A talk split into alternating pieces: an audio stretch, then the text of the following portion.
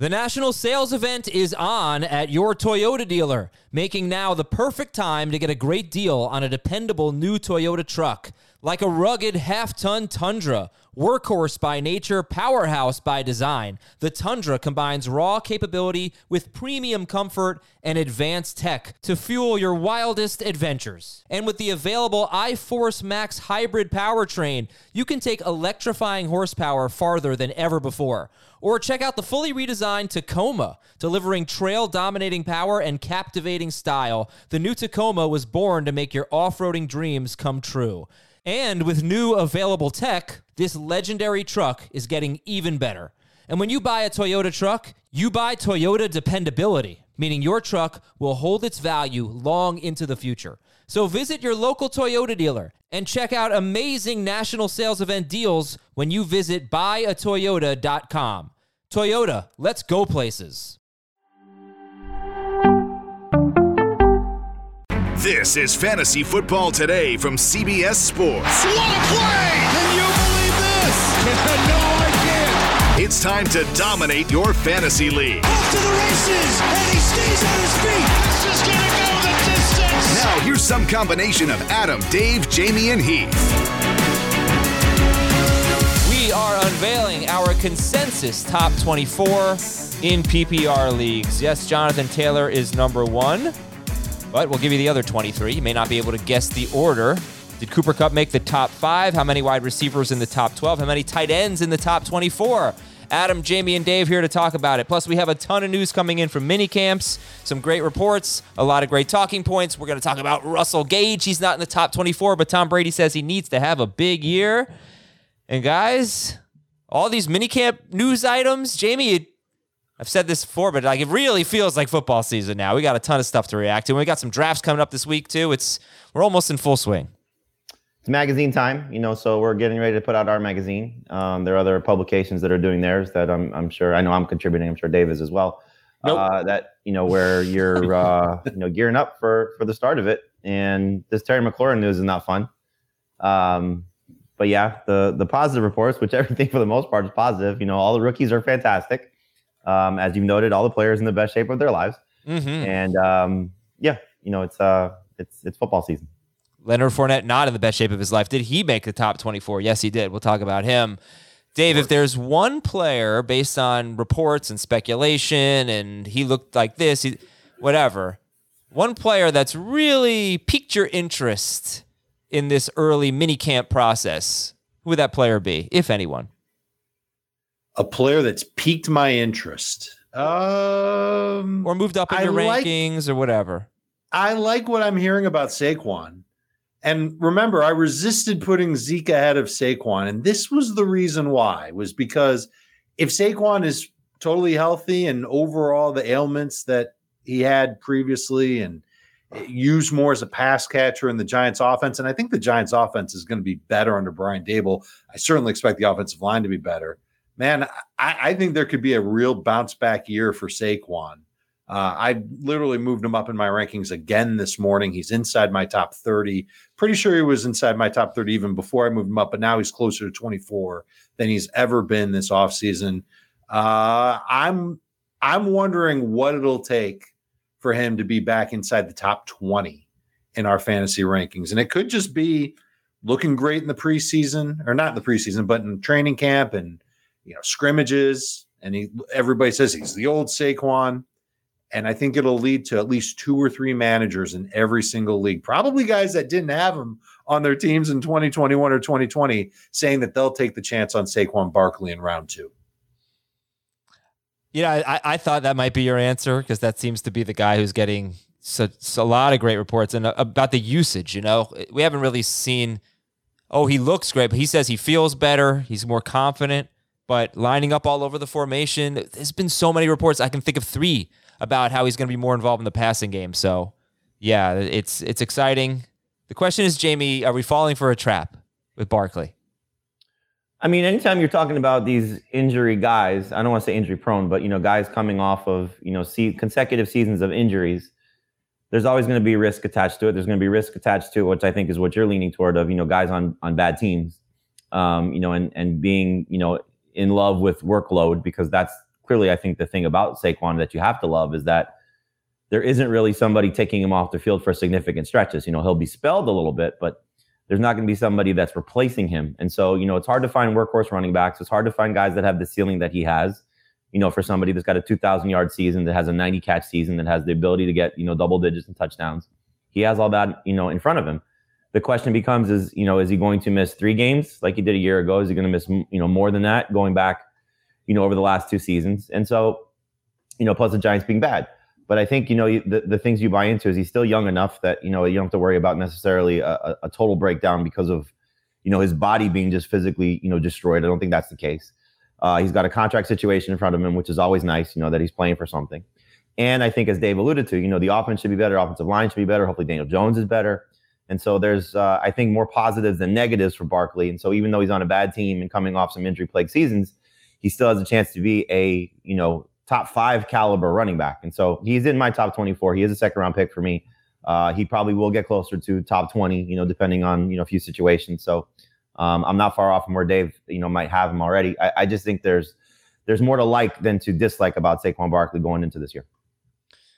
Yeah, it's also one thing uh, that I think we're going to see when we unveil the top 24 is less reliance on running backs who catch a lot of passes in at least the elite, right? Like Jonathan Taylor. I know Derrick Henry's number two for Dave. He's not number two in the consensus, but last year it didn't matter nearly as much as it used to. Teams aren't throwing to the running backs quite as much. Maybe that'll change as, as defenses look to take away the deep ball. But if you do get a running back who catches a ton of passes, man, it, it, it's even more. It could be even more rare now. And if Barkley's going to fill that role, then that could be very exciting.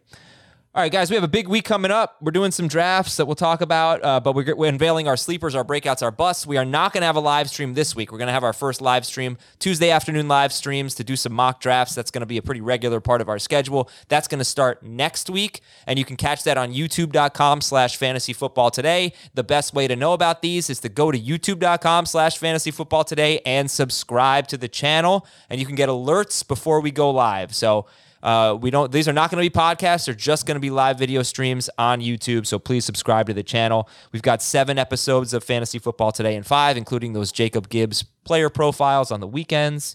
So a lot to uh, a lot to take in.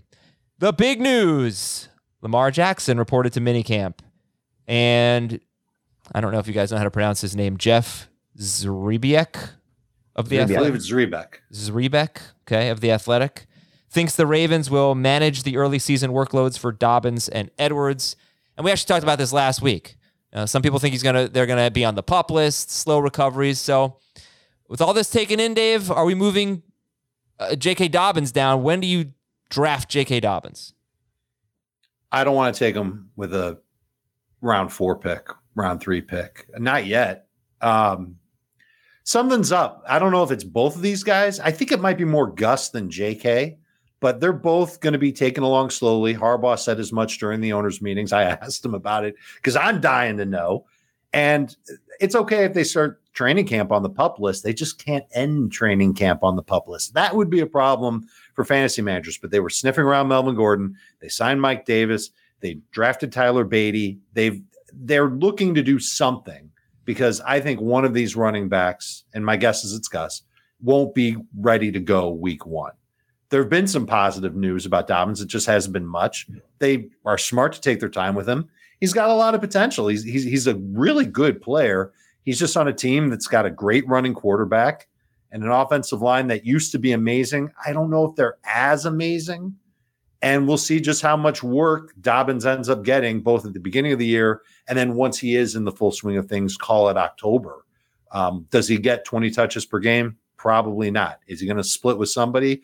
Probably so. And so it's not going to be a year where we can look at Dobbins and say he can reach his full potential. And I don't want to draft him based on what that potential could be. I want to draft him closer to the floor. That means out of round four. Okay. Dan Campbell, head coach of the Lions, said that rookie wide receiver Jameson Williams is unlikely to be ready for training camp. He's coming off a knee injury, still recovering. Sports Illustrated's Daniel Flick says that it seems like a matter of when, but not if, or when, not if, rookie quarterback Desmond Ritter will start for the Falcons. Duh. Yeah. Yeah. That's uh, that's happening this year. Uh, but well, for Kyle Pitts and I guess Drake London, Who would you rather have at quarterback, and how much of a difference does it make? You guys can both answer this. Go ahead, Jim.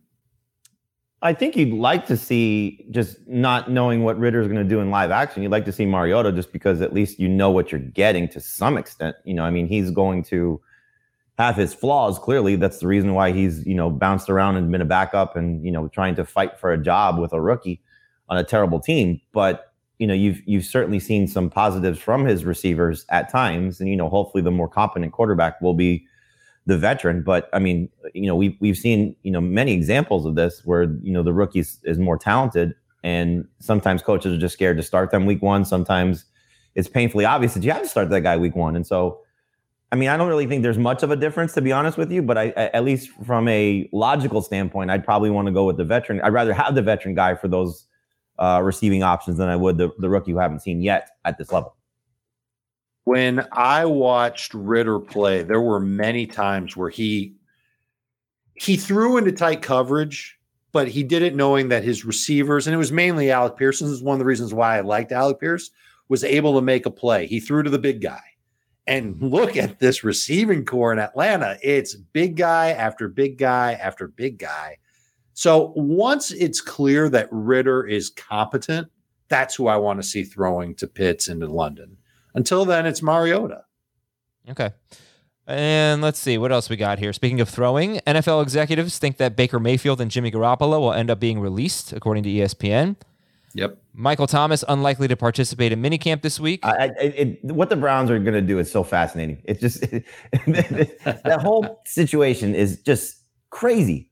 It's just absolutely crazy. Yeah. Like if they if they if if Watson's suspended for the season, what are they going to do? Well, are they keep there, Baker if he's there, still on the team? There was that report that they could void Watson's contract. Possibly, or that, possibly. even worse.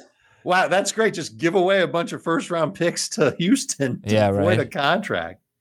I, if if I had told you before the year that the team that got Deshaun Watson was going to give up multiple first round picks and guarantee him almost a quarter of a billion dollars, you probably would have said the Browns would have been that team.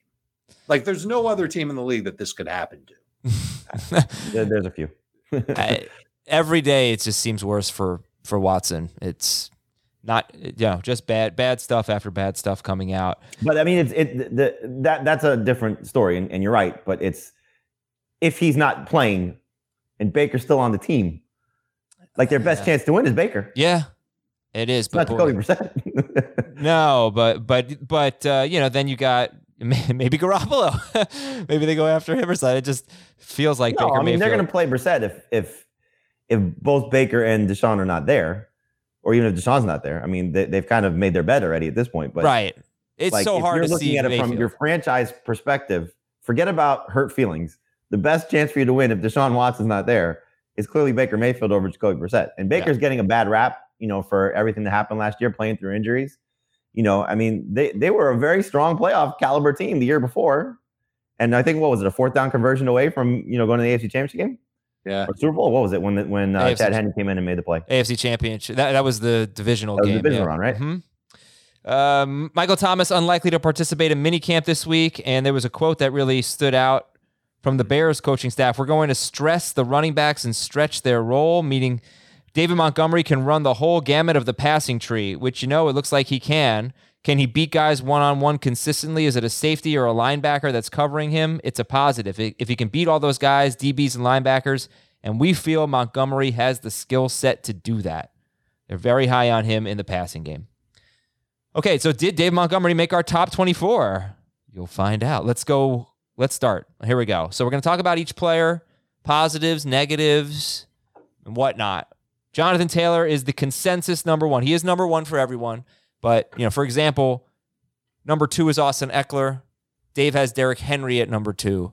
Uh, he he. You know, so Austin Ekeler is not number two for everyone, but when you combine the three rankings for Jamie, Dave, Heath, this is what we've got. Number one is Jonathan Taylor. We'll go one by one here, and obviously spend more time on the more interesting players here. But Jamie, give me the rundown on on Jonathan Taylor, the twenty seconds uh, on him, and we can debate if we need to. Go ahead.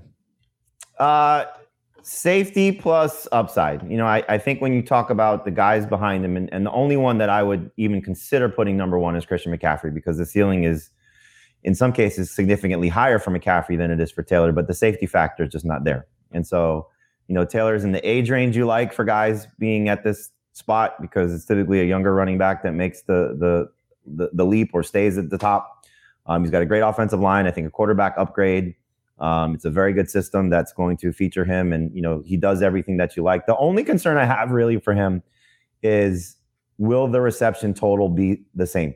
Because I could see it taking a slight tick downward, not to the point where he's not involved in the passing game, but they are so in love with Nyheim Hines. They are really going to play him a lot. And to what extent does that hurt Taylor on I don't want to say obvious passing downs because I think that's going to be Hines, but it's non-obvious passing downs. Or you know, it, if their defense struggles, which I don't think it will, but if you know they they're really in a lot of hurry up and and, and chasing point scenarios, Jonathan Taylor may not be on the field in those spots like he was last year. What did he have last year? About forty catches. Um, yeah, in that range, right around there. Okay, and I think what's interesting about Jonathan Taylor is that the last two, a lot of things, but the last two seasons uh, you know, Christian McCaffrey was the number one player preseason, and he clearly had the most upside. Obviously, injuries ruined it, but he clearly had the most upside. Does Jonathan Taylor have the most PPR upside? No. Who does? McCaffrey. McCaffrey. Okay. Okay, number two on the list is Austin Ekeler, Dave. Give me the, the rundown, the lowdown on Austin Ekeler, who did finish as number two last year at wide at running back. He was number three per game behind Derrick Henry was actually number one, and then Jonathan Taylor, and then Austin Ekeler. Uh, go ahead on Ekeler. He's been a top 12 running back on a per game basis in PPR each of the last three years. He's been top six two of the last three years. He was number three last year. Awesome offense. Great schedule as well. They've got a top 10 projected schedule for running backs. That's really good for Ekeler. You know he's going to get his in the passing game. There are a lot of running backs that we will talk about all training camp long where there's concern about how many targets they're going to get. Not a concern for Austin Ekeler. He's going to get a lot of targets. He's going to get a lot of catches. And last year he got a lot of touchdowns, which is good for him because he didn't always get that short area role. A little worried about that being the case with Isaiah Spiller there, but I think Spiller's got to earn it before he gets it. Ekeler's just a phenomenal weapon no real qualms about him going at number two. And the case to make him ahead of McCaffrey is that he's healthier. He's been on the field longer than McCaffrey's been. And he's got not the exact same type of upside, but good enough upside where you could say it's safer to go with Ekeler rather than with McCaffrey at number two. I think the only question you kind of alluded to it is the rushing touchdowns. In, in 2020, Chargers running backs had six rushing touchdowns. Ekeler had one and they were using Kalen Ballage in short yardage at the end of the year. In 2021, Chargers running backs had 15 rushing touchdowns. They went from six to 15, and Ekeler had 12 of those. What so, changed? Yum. Yes. Well, that's the perfect. You, you tell me. The offensive line. The offensive line. The, quarter, the quarterback played better. He was great as a rookie. He was even better. But I think also, also what what changed was Ekeler. Co- yeah, I think uh, what changed was Ekeler had the role. So do you guys see because nine rushing touchdowns. Yeah, he has, five he, yards or closer. He has he has the role. He's he's you know the only thing that you got to be a little concerned about, you know, and Heath talks about this a lot, is when they start to get to 27, you know, and he's at that age now, is yeah. is, is this when the breakdown starts to happen, you know, and, and the thing that's I think a saving grace for him is that he didn't have the workload, you know, earlier in his career, you know, so he doesn't have the wear and tear on, on his body. But this offense is just poised to be so dynamic and so explosive. I, to me, honestly, I, don't think he's going to score as many rushing touchdowns. I think he'll maybe you know make up for a little bit more in the in, in the passing game from a scoring perspective. I just wonder. Spiller is the closest thing they have to a clone to him. I mean, you know, Justin Jackson wasn't that. He played well in that game against Houston last year in Week 16. Uh, Joshua Kelley certainly not that guy. Larry Rountree not that guy. Spiller, based on his pass catching ability at Texas A&M, can do some of those things. He's a bigger version of Austin Ekeler. So will he take him off the field and maybe some passing downs that we haven't seen in the past? That's I think something that you could you know maybe see happening if they want to preserve uh, preserve yeah. Ekeler because of where their long term goals are. Uh, but you know it's just uh, a small little thing to keep in mind. I'd be stunned if they did that. I'd be stunned. He's he's too good of a receiver for them. Yeah, he's amazing, and he's established. Oh, I'm not saying it's, it's because Spiller's better. It's because no. you want to you want to keep him. You know, we're we're we're talking. You know, two touchdown lead in the fourth quarter. Why are we throwing Austin Ekeler on a third down situation? We can, you know, give him a break there. You know, it's, it's those type of things. Those types, of sure. So maybe like lesser value opportunities could go to Spiller where they went to yeah. Ekeler last yeah. year. You brought up the receiving touchdowns. He had seven last year. all seven in the red zone. This Oh, dude's awesome. He is. He's my number three, and I'm Yeah, not going to fault year. anybody for taking him at number two. I think yeah, he- no, he- he's, I think he's he third eight. for me too. It's it's a question though of you know again we're talking upside and does he have the same upside as as McCaffrey? And the answer is no.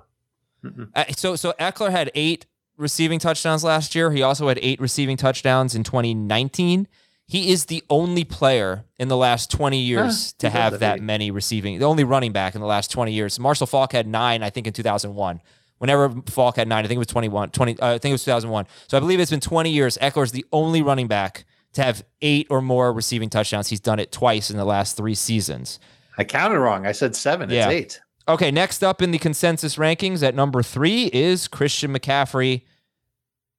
Is it only health with McCaffrey? Is there Yes. anything else? Okay. No. Th- okay. There's there, the, and and I I feel you know th- this is one where you know I look Chris Towers has him ranked number one. Um, you know I know I, I think he did his bold predictions that that he's going to return as number one. I, I- forget how he phrased it, but something about him being number one. I don't know uh, the bold part of it, but I, I think there's some something Chris wrote where he's he's the number one player.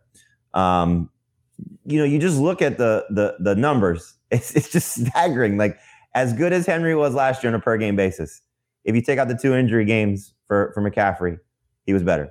If you look at what he's done the two previous seasons, over 29 points per game, it's it. There's not a player that can do that. Uh, to put that in perspective, Taylor Taylor was at like 22 points per game or something like that. Right. So That's- McCaffrey that's is that much better.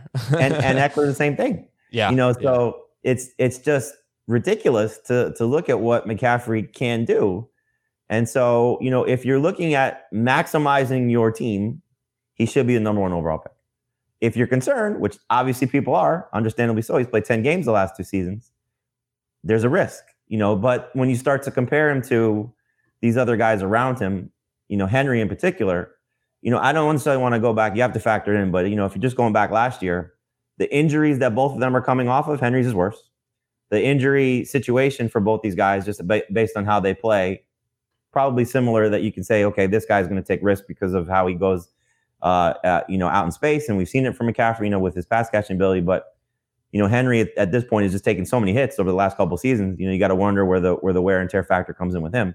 But if if you're just looking at the best player, he's the best player, and if he stays healthy, he's going to obliterate the field because he has. Okay, number four is Derrick Henry. He's actually number two for Dave, but in the consensus rankings, Derrick Henry is number four. What do you think about the catches this year without AJ Brown there? Obviously, they need they need someone to catch some passes. Could he be a 40 catch guy like Jonathan Taylor was last year? Dave? I think he was on pace to be about that last year. He we, was We noted. but it was very it was very much concentrated in a few games and then it kind of went away. It was with and without AJ Brown. Was it? Yep. Well, that would be pretty interesting. His first three games, he had 12 catches. And then after that, he had six in his next five games. And Brown was banged up to start the season, right? Yes, I think. Honestly, I don't remember. I No, I mean, I can double check real quick about whether or not Brown was there to begin the year. But that is a sneaky storyline here. I mean, does Derrick Henry really evolve into uh, more, I don't want to say complete, but for PPR purposes, you know, complete? Does he become a bigger factor in the passing game now that they don't have A.J. Brown? I'm not I'm not drafting him to be a bigger part of the passing game because we've talked about how he should be a bigger part of the passing game for each of the last two seasons and he really hasn't done it. If you're drafting Derrick Henry, you're doing it with the assumption that he'll be fine coming off the foot injury and judging by the workouts that he's done, his participation uh, this offseason, I think he'll be okay. And it was kind of a freak thing for him to break the fifth metatarsal. It's not a good injury but he came back from it. Um, but he, he's a bulldozer, and the Titans have, have kind of proven that that's what their offense is. He is their offense. And when he plays, he gets a lot of work, he gets a lot of yardage, he gets plenty of yards after catch, and he scores a ton of touchdowns. I don't know what else you're looking for from a fantasy running back other than a role in the passing game. He doesn't have that, but he makes up for it with everything else that he does. I think the offensive line will still be okay. I think the schedule's still going to be favorable for him. He takes on Houston and Jacksonville twice a year each. And there is a wear and tear issue with him, but I, mean, the dude is built like a brick, you know what? He's going to be able to dole out punishment just as easily Uh, I, I'm good with him. Uh, he's been top four in PPR points per game each of the last three years. He was number one last year. So I'm I, I know that there's you know the stat about McCaffrey. If you take out the games he didn't play, uh, his PPR per game is better than Derrick Henry's. Okay, well Henry was right behind him, and last year was the first time that he had an injury of any kind. McCaffrey's had five different injuries in two seasons. So to me, it's it's a safer pick to take Henry. I think he'll stay on the field longer. I know he's not going to catch 50 passes, but I think he's going to rumble for another 15 touchdowns. And touchdowns are a pretty big deal in fantasy. The yardage should be there too. I will pin my hopes to him because he's got the track record of being great in PPR without being a PPR guy. And if by some miracle the Titans do throw to him more, then he'll be unstoppable. He'll be the number one running back in fantasy easy. Okay, so we can either do our top 12 today or we can go faster. It's up to you guys. We won't be able to get, we're only four players in. So, um, I mean, I'm fine doing a top 12. We have uh, sleepers, breakouts, and busts coming up this week as well. But uh, let's see what we get to here. Let's take a quick break. When we come back, we'll get to number five. So far, we've got four running backs Taylor, Ekeler, McCaffrey, and Derrick Henry. Remember, these are PPR rankings, so it could be a little bit different. Maybe you take Henry over Ekeler or something like that in non or half PPR. It's up to you. But uh, we'll come back. We'll tell you who number five is after four running backs are off the board in our consensus top 24. Right now, I will take a break, and this is Fantasy Football Today.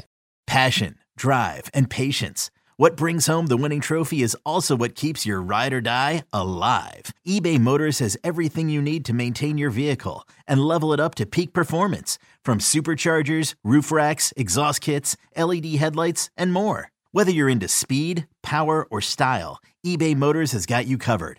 With over 122 million parts for your number one ride or die, you'll always find exactly what you're looking for. And with eBay Guaranteed Fit, your part is guaranteed to fit your ride every time or your money back. Because with eBay Motors, you're burning rubber, not cash. With all the parts you need at the prices you want, it's easy to turn your car into the MVP and bring home that win. Keep your ride or die alive at ebaymotors.com. Eligible items only, exclusions apply. Robert Half research indicates 9 out of 10 hiring managers are having difficulty hiring.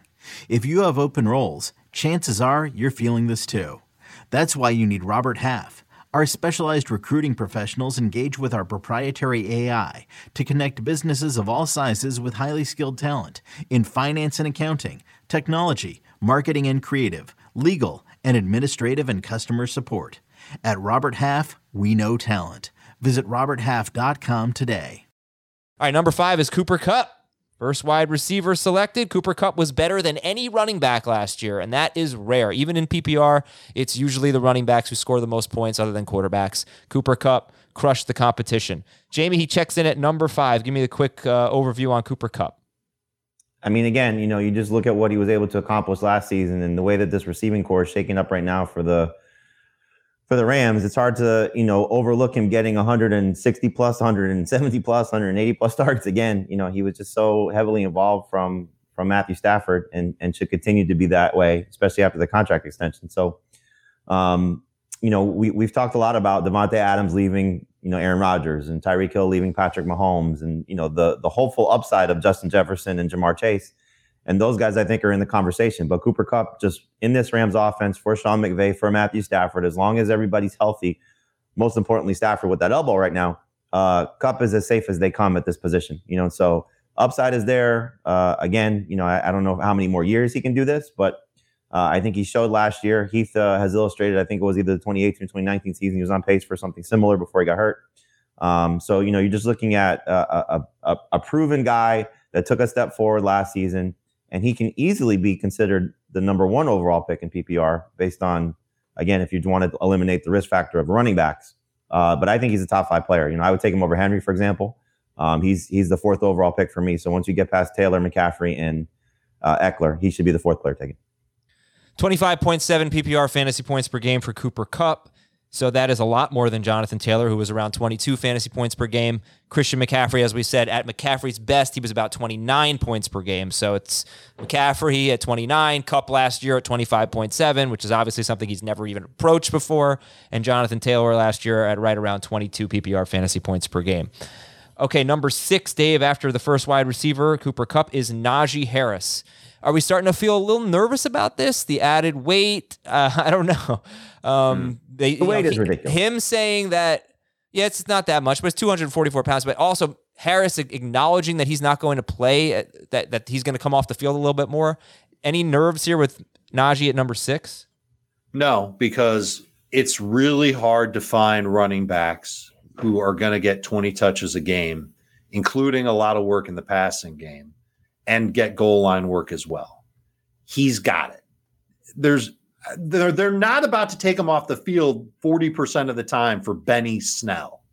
They're not going to do it. And they need to really do a good job with their run game because they've got scaredy cat Mitchell Trubisky and rookie Kenny Pickett at quarterback. They don't have somebody with the backbone of Ben Roethlisberger at quarterback anymore. Not that Ben was a great passer, but he could handle pass rushes.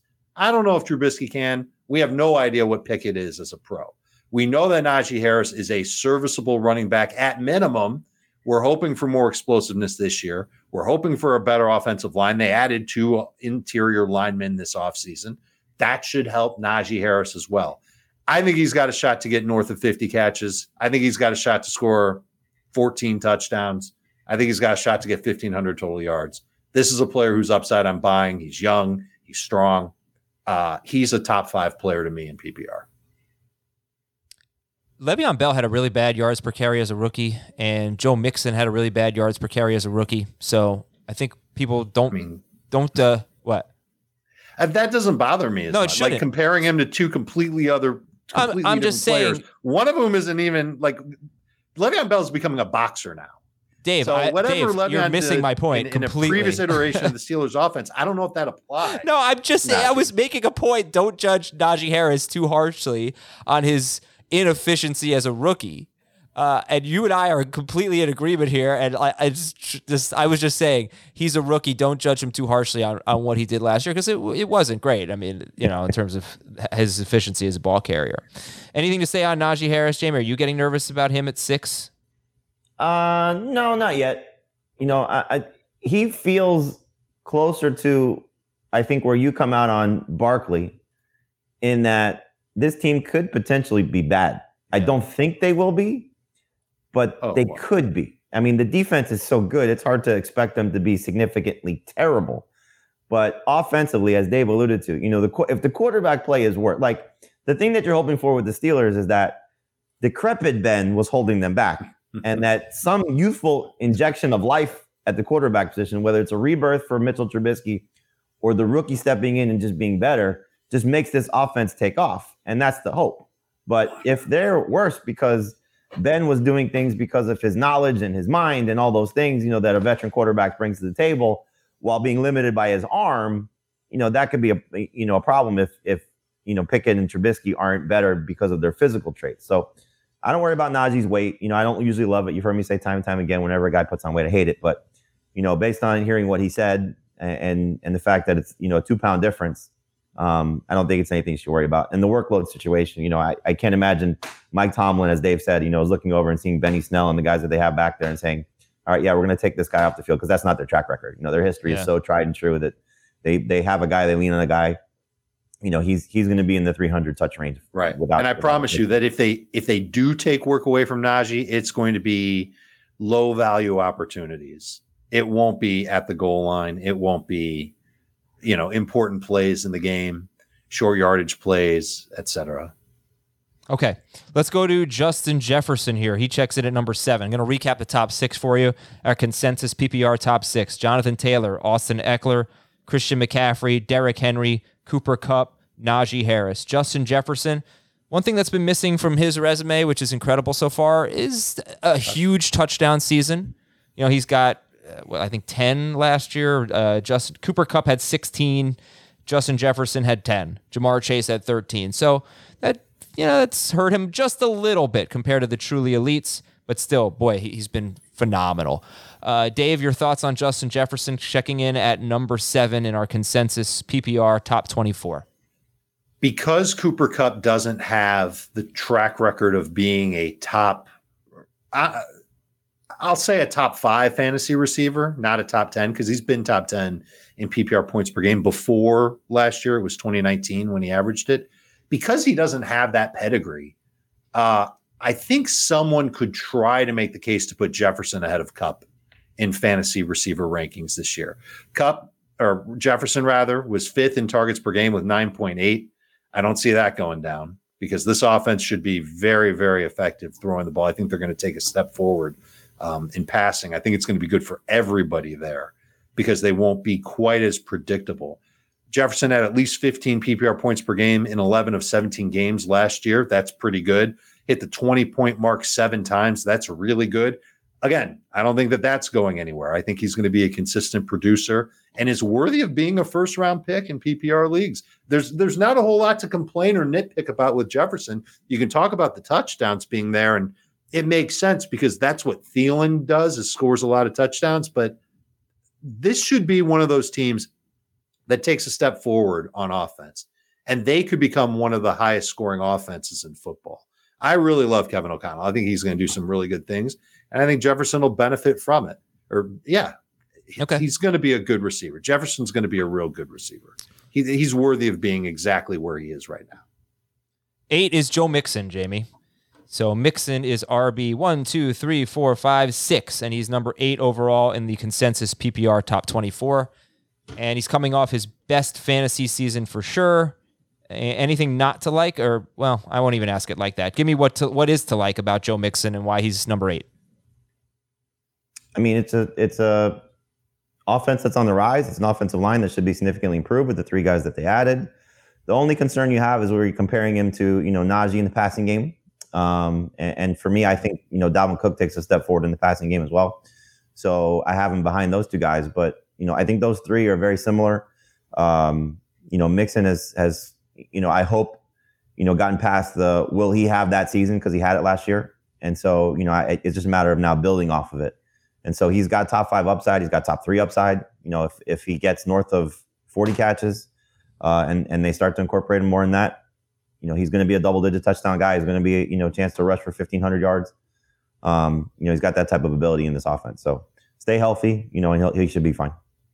I'll tell you this Mixon did have 42 catches in 16 games, but here's something that's interesting. I really think if you look at when the Bengals took off, when they made their run, probably started those last two games of the regular season, not including week 18 when everybody sat, when, you know, they just went on the run. They went. They won their next five games. They lost in the Super Bowl just barely. So they finished five and one. And Burrow was ph- phenomenal in those two games against the Chiefs and the Ravens. Joe Mixon in those six games, he was on pace for 89 catches. He, he got a huge bump in his passing game role, and certainly I'm not projecting 89 catches, but do wonder if there's potential for a career season in that in that stat. Dave, what do you make of that? Does that matter to you at all? Because boy, if you look at him, I, I mean, I tried to, I looked at it this morning, and I remember this from last year. There was no rhyme or reason. There would be some weeks where he had one target. There were basically half the season he had four or more targets. Half the season he had zero to two targets. It just and it was wins, losses, Burrow pass attempts. Nothing mattered. It never made sense. But in those It's last just- six games, it was consistent week after week after week. A ton of targets on pace for 89 catches last six games, including the playoffs. That's a good sign. It's a bad sign that he wasn't on the field on the Bengals' last drive of the Super Bowl, and uh, it was Samaje Perine in there instead. That's a little nerve wracking. I'd like to think that the Bengals can make Mixon a three down player, and they just they they just let him have that opportunity, and he goes and gets you know let's not say eighty nine, let's say sixty five catches. That would be awesome. We would love that from Joe Mixon. And you pair that with the upgrades they made on the offensive line, he's got humongous upside. Uh, I, I'd like to think that they'll do that, but we've we've talked about it before. Coaches are going to do what they think is best for the team, and they might say it's best for Joe Mixon to get rest on passing down situations. And you will see inconsistent reception totals. I think if you draft him with the idea that he gets close to 50 catches, you'll be okay.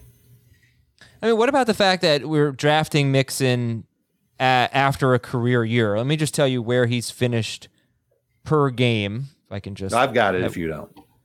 okay, I, I've got him um, in full He's PPR been top per 10 game. three of the last Yeah. four years. Ninth, twentieth, tenth, and 6th Mm-hmm. uh, per game in PPR at running back. Ninth, twentieth, tenth, and sixth. Now the year that he was twentieth, he played half the year with a bad ankle and really sucked. And then he took then at a bye week and he was much better after that. But you know he's been more of like a round two kind of guy. I think you can easily explain it. Just the offense was finally great, and I think that's a lesson, guys. I mean, this is a guy who who has been who last year I would say was pretty similar running back to what he's been in his career, but the offense finished seventh in scoring, which was by far the best we've seen for the Bengals in the Joe Mixon era, and he scored more touchdowns and he had his best fantasy season. To me, it's pretty simple, and we can talk about who that who that might apply to, but. Is that why he you feel good about him as a top eight pick because of the Bengals offense? Because in his, in his career he's been more like 15th ish, you know, something like that. You have to. talk- yeah, you have to be be excited about where Cincinnati's headed. You know, the only concern would be is, is what we've seen the last several years is the the, the Super Bowl loser falling Yeah. falling flat on their face. you know, and is, is injuries a, a part of that? And could he be that next guy to go? But you know, if you if you draft that way, you're drafting scared. I, th- I think you just look at what Mixon's trajectory is right now. He's in the age range that you like. He's in the offense that you like. The upgrades have certainly been something that should benefit him. The quarterback, you know, uh, product production that you're going to get from you know Burrow. You know what he, he might lose a little bit. You know, Adam, in, your theory, in that Burrow will start to run more now that he's removed from the ACL. That might hurt him a little bit, but not enough that should make you scared. You know, so Mixon's just in a good spot. Okay, let's talk about Dalvin Cook. We're up to number nine. We're obviously only going to do our top 12 today. Dalvin Cook is number nine, and he is RB7 in the consensus top 12. All right, I'm just going to say I'm, I'm nervous about him, Dave, not from any type of production standpoint. Talked about the great Saturday episode with Jacob Gibbs. Jacob Gibbs loves Dalvin Cook, uh, gave some really exciting advanced metrics on Dalvin Cook. He's still got it. I just wonder if we're looking at a guy who just keeps getting nicked up, keeps getting dinged up, doesn't necessarily miss that many games, so he misses some, but he's just taken such a beating that I, I just wonder if if we're in a little bit of trouble here with Dalvin Cook and we're missing the boat. And you guys can talk about that, and I'll be right back, by the way. It's it's that nitpick that keeps Mixon ahead of Dalvin Cook for me in my rankings because I I love the track record of Dalvin Cook. He's been the top 12 running back on a PPR basis each of the last 3 years. He was 11th last year. He was top 3 in 2019 and 2020. So, you know what the upside is with him. And I do think the Vikings are going to give him the opportunity to do more in the passing game under Kevin O'Connell. That's exciting. So this is another running back that's got a shot at 65 catches. I do worry about how many total touchdowns he can really come up with at this point because of Cousins being there, Thielen and Jefferson taking work away. Irv Smith is there. I mean, we can say the same thing, Jamie, about the Cincinnati offense, and that there's pieces in that Bengals offense that can take work away from Joe Mixon in the red zone. So I think it works both ways, but he's 27 years old. He's coming off of a year where he didn't play the full season. Uh, he, I don't know when's the last time he did play. A Now, I don't know if he, he probably never has. Yeah, I, I, I, we could check and see. So that's that's the nitpick is that Dalvin Cook does miss time, and this is a team that does have a running back right behind him that they can put in if they so chose to take some of the work off of him, even if that means four or five touches per game. That's something that fantasy managers wouldn't like to have. I don't want to talk badly about Dalvin Cook. I think he's worth a first round pick, but I think you've just got to kind of nitpick him and downgrade him just a tad because of that availability issue. I think the receptions will matter here. I'm comparing him to Mixon. I think he'll have a higher ceiling there. I think the offense is going to take a step forward, as you said, Dave, because of Kevin O'Connell. Love the mm-hmm. setup there for for what the Vikings are looking at. And I think going from 13 touchdowns to 16 touchdowns to six touchdowns is the the, the six is the fluke. You know, so I think he gets back to scoring double digits and touchdowns. Adams mentioned this time and time again. Yeah. His uh, you know lack of production inside the five and inside the ten. I don't think that's going to be the case with what this offense will throw at teams. And so I think you just look at what Dalvin Cook's production has been, and you know it.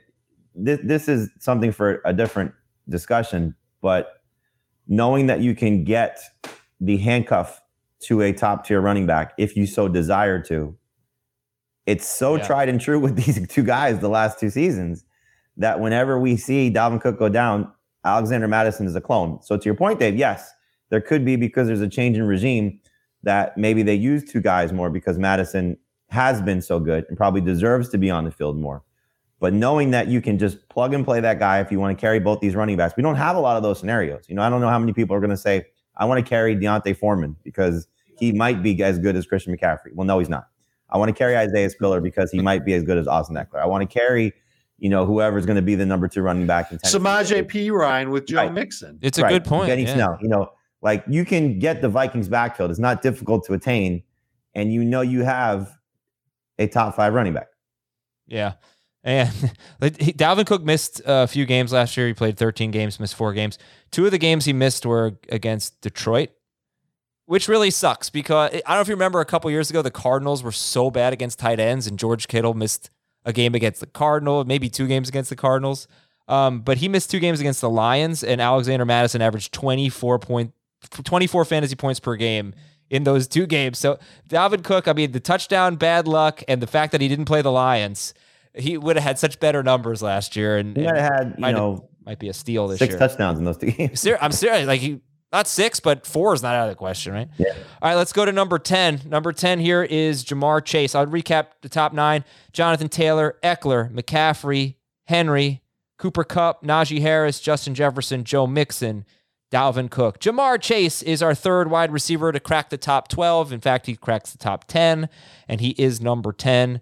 And anybody have any concerns about Ja'Marr Chase? Yes. Oh, wow. Was not expecting a yes. What's what are your concerns? Well, everybody remembers that 55 fantasy point game he had in week 17. It won a bunch of people a lot of leagues. That made up almost 20% of his PPR total from 2021. He got off to a great start as a rookie at at least 13 PPR points in each of his first six games. And then he really went off a cliff. The rest of the regular season, 12 or fewer PPR points in seven of 10. Is that because he was a rookie and he hits the proverbial rookie wall? Well, you could say that, and it might make some sense, but then he also had a 55 point game. And then he also went into the playoffs and he had at least 13 PPR points in each playoff game. He had over 100 yards in two of the four. Uh, I, I, I, I think, whereas I said the case could be made where Justin Jefferson can be the number one receiver in fantasy, if you really wanted to try and challenge King Kupp for that role, you could. Hmm. I don't think you can do it with Chase. I think he's still going to be really Wow. good. I've got him ranked as my third wide receiver in PPR. But I just I worry a little bit about could he be a receiver who doesn't put up 15 plus to the same level that Jefferson did? Is he going to be someone who's going to be a little bit more infrequent than we'd like to admit? He didn't know what he was doing. now he's figured it out. I mean, this guy could obliterate the league. It's it's just it's scary how good he could be. Um, I, I think the the three guys are all very similar. One has done it, you know, m- more more uh, more. One has more of a track record in, in Kupp.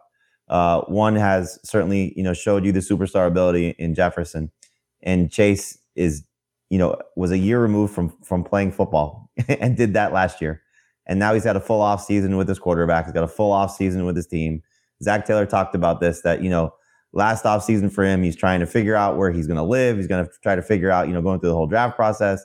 All these rookies go through the same thing, but you know Taylor was actually you know to to put context to it, you know just about all the things that that that Chase was doing it was pretty interesting here, and that now he just gets to focus on football. And again, from not playing the previous year and getting himself ready to be in the league, now knowing the league, now playing as many games as he did because the Super Bowl run he's fantastic. So he should be a top 10 overall pick. There should be three receivers taken in the first round, and he should be in that top three for sure. And so Dave does not think that he has the top one, that the number one upside, right? Not like Jefferson has, and not Okay. like Kupp has. Okay, so not as much. And honestly, not like Davante Adams has either. Ooh, But I, I can't I can't deny obviously what Ja'Marr Chase can do. What I didn't read off is what he was top five in among receivers. I'm not going to get into all the metrics because it's boring. He's super explosive. He's a generational wideout, got a great quarterback in a good offense. I just I I want the goal this year for him, uh, at least as far as fantasy goes, is to be 15 PPR points a week, at least as often as he was at 12 or 13 last year. Uh, here's here's a fun one for you. Where do you guys have Tee Higgins ranked? Is he a top 16 wide receiver for you, Tee Higgins? Yes. Okay. So I looked at the last six seasons and any pairs of teammates who both finished top 16 at wide receiver. There are 14 of them. 14 times we've had teammates finish top 16 in wide, at wide receiver. There's not one time where one of them was wide receiver one, except for Jordy Nelson one year in non PPR. We've had two times where we've had one wide receiver be wide receiver two, finish as wide receiver two, and that was Nelson, who was wide receiver two in P- full PPR, and Chris Godwin in 2019 when he and Evans were both top 16. I guess you better hope that uh, Allen Robinson, Adam Thielen, Yeah. and probably Nico Collins are not good because otherwise it's going to be bad for Cooper Kupp, Justin Jefferson, Ja'Marr Chase. Well, you And but you don't have Thielen or Ra- Robinson in your top 16. I think it's more likely Well, that no, you're not saying ranked. You're saying finished. Yeah, yeah. But I think it's more likely that I think it's it's more likely that uh, Higgins doesn't finish top 16 than Chase doesn't finish top 5 personally. You know? I would agree. yeah. Okay. But who had more targets per game last year? oh, I don't know. It's Higgins by 0.33 targets per game. Yeah, they, they both they both could be spectacular. Okay, let's talk about Alvin Kamara at number 11. Mm. Now this is not factoring in the suspension. I don't know. I mean, I feel like Heath was always factoring in. Is that dragging this consensus ranking down? The possible suspension for Alvin Kamara. What what are we looking at here? Is is, is running back 11 where he'd be in the consensus rankings if he were not going to be suspended? Because if you don't know, there was an off-field incident. We're still waiting for some type of resolution on it. I was surprised to see where his NFC ADP is. Uh, I think it's like around 15 or 16. Um, he's look he he still has a chance to be amazing. You know, there, there's no doubting that. Uh, there's some offensive line concerns a little bit. You know, when you lose a guy like Terron Armstead, there's a coaching change. You know, so that's something you got to factor in. You know, will Pete Carmichael do the exact same thing as the play caller that Drew that Sean Payton was doing? Um, I think it's a little bit, you know, was having this conversation with someone who covers the league about you, know how much of Kamara's struggles last year were related to Taysom Hill and you know his play style versus what Jameis Winston's play style will be. But if you're just looking at it, the pass catching role is a little bit concerning comparatively to where it's been because this receiving corps is the best that he will ever play with if everybody's healthy. You know, you have a first round talent in Olave. You have still, if he's right, a superstar caliber player in in Michael Thomas and Jarvis Landry and what he'll do short area yardage is going to clearly impact Alvin Kamara if they're on the field at the same time, which I would imagine based on the preseason reports, they're going to be on the field at the same time. Then you have what happened last year when Mark Ingram rejoined the team and how much of an impact that happened that that took on Kamara's rushing totals. And so, you know, again, I don't want to downgrade the superstar potential of Kamara because of a 32 year old running back in Mark Ingram, but clearly he means something to this franchise based on what he's done, what they did with him when they brought him back, and I still think what Mark Ingram is capable of doing in short spurts. And so I think Kamara belongs in this range. I think he's behind the other guys that we've talked about already. You know, you can compare him to Dalvin Cook, that's fine. Um, you can compare him to Mixon's fine, but you know, I think maybe even Najee Harris, but the other guys at the top of the list, I don't think he's at that point anymore. So um, for me, Kamara is closer to round two than he is round one. Um, I would take the receivers over him at this point. Um, the, the the the spot that I struggle with with him is you know factoring in Travis Kelce, Mark Ingram, and then the other list of receivers. You know, so he's uh he he is a you know back end of round one at best. Uh, for me, I'd rather get him in round two. Okay. And yeah, I think uh, one thing that people probably don't know, and Jamie alluded to it, but the numbers, he played four games with Mark Ingram and he had 17 touches per game, 14 carries, 2.75 catches. And Yeah. he did play against some great run defenses there Tampa Bay twice, Miami once.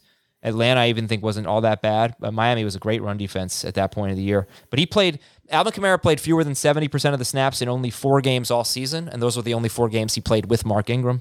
So it is something to keep in mind. Some factors working against him, and that's why he's 11 and not top five. It, it feels a little weird that they don't run him into the ground a little bit more. And you Well, they tried last year. Uh, but at that point in the season, you know, when it was we got to get into the playoffs, it didn't feel like they were using him to the maximum capacity that they should have. No, but they did earlier in the year. He had a career high in carries with 18.5 per game. He had a career high in rushing yards with 69.1 per game. And I think it I think it should be said that one of the big reasons why we loved Kamara was because he'd get you 80 receptions. He had a statue of quarterback that would just dump the ball to him. Doesn't have that anymore. But he did average four catches per game with Jameis. Yeah, that's great. It, it was uneven. It was like it was like what you talked about with Mixon. There were a couple of games where he was barely targeted, and then a couple of other games a little later on where he was targeted heavily. And I know that that was a sticking point with Sean Payton and Jameis Winston. I think the what I read was that Sean Payton told Jameis, and this will tell you how old Sean Payton is. He would get his name in the paper every time he Yeah. threw a ball to Alvin Kamara. Okay. yeah. So I don't know Yeah, if people newspaper want their still name in been the long newspaper anymore. You know, maybe people will tweet about him or you know make a TikTok about him.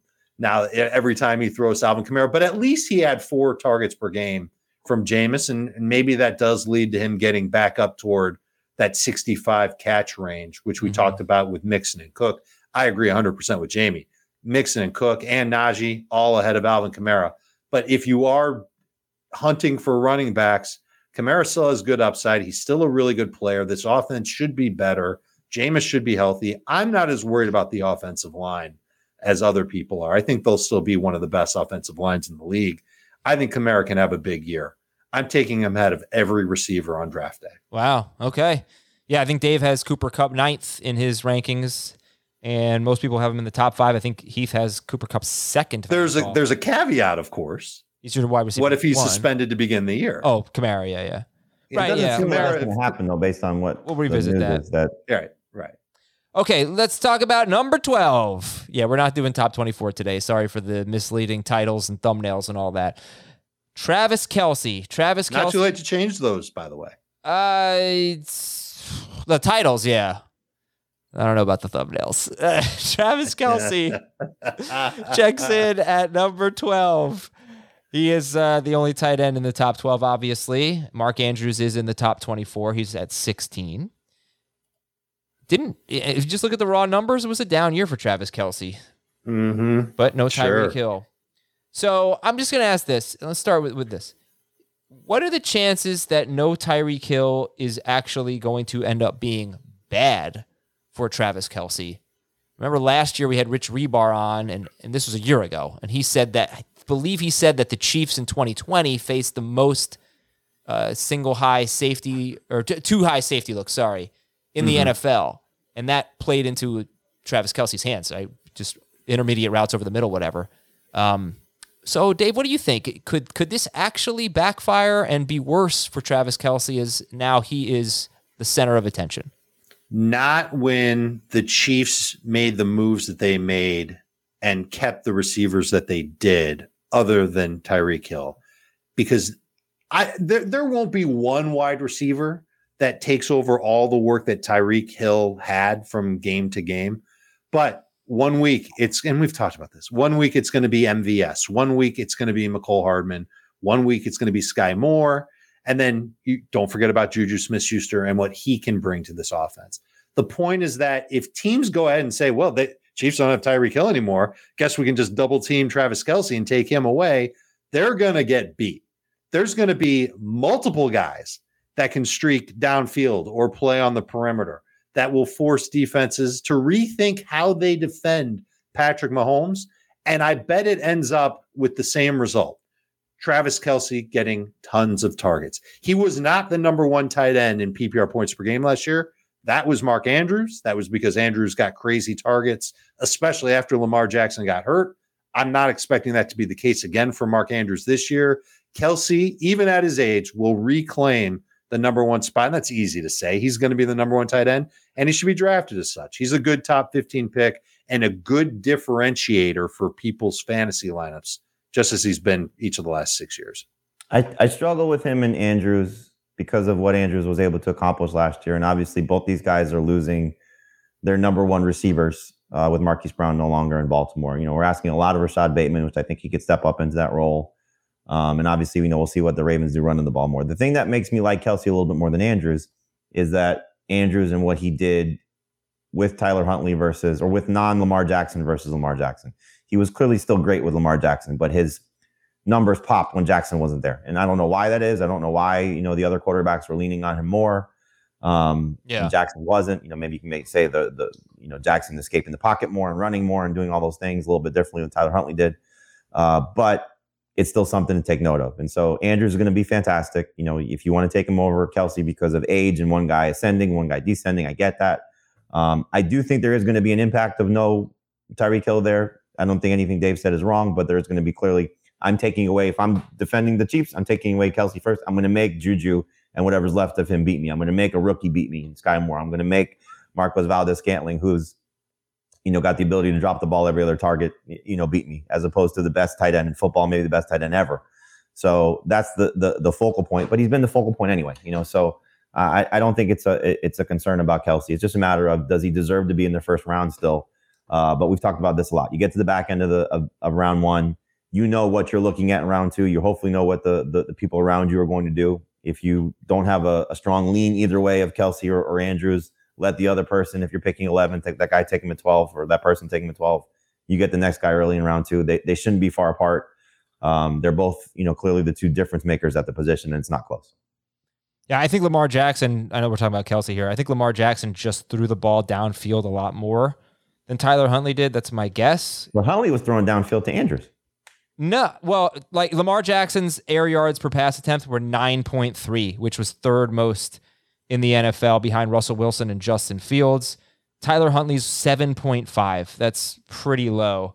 That's uh, Jacoby Brissett, Ryan Tannehill is actually slightly higher than Patrick Mahomes, but that's about 23rd overall. Uh, so I'll just give you this on Andrew. I know this isn't about Andrews, but if you're trying to separate Kelce and Andrews, if you care about this, Travis Kelce or Mark Andrews with Lamar Jackson was worse than Kelce per game, you know, per Kelce for the full season.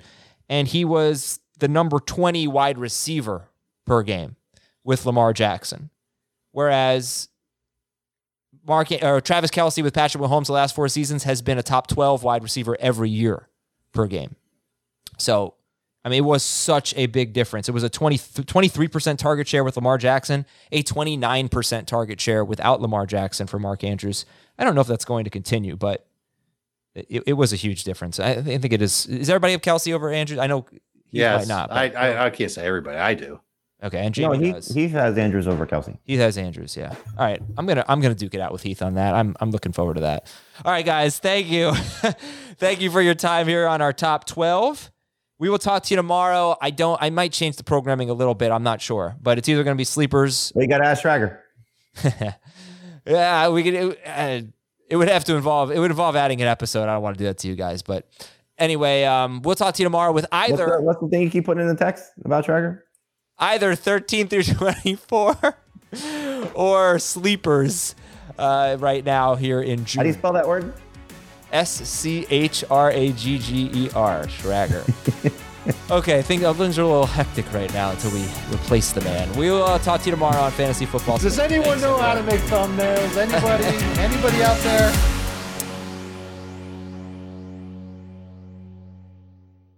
Ready? Go. Mission Impossible Dead Reckoning is now streaming on Paramount Plus. Hang on! It's off the chart spectacular. Go, go, go! Tom Cruise has outdone himself. The world's coming after you. Stay out of my way. Prepare for one of the best action movies ever made. This is getting exciting. Mission Impossible Dead Reckoning. Now streaming on Paramount Plus. Rated PG 13. Some material may be inappropriate for children under 13.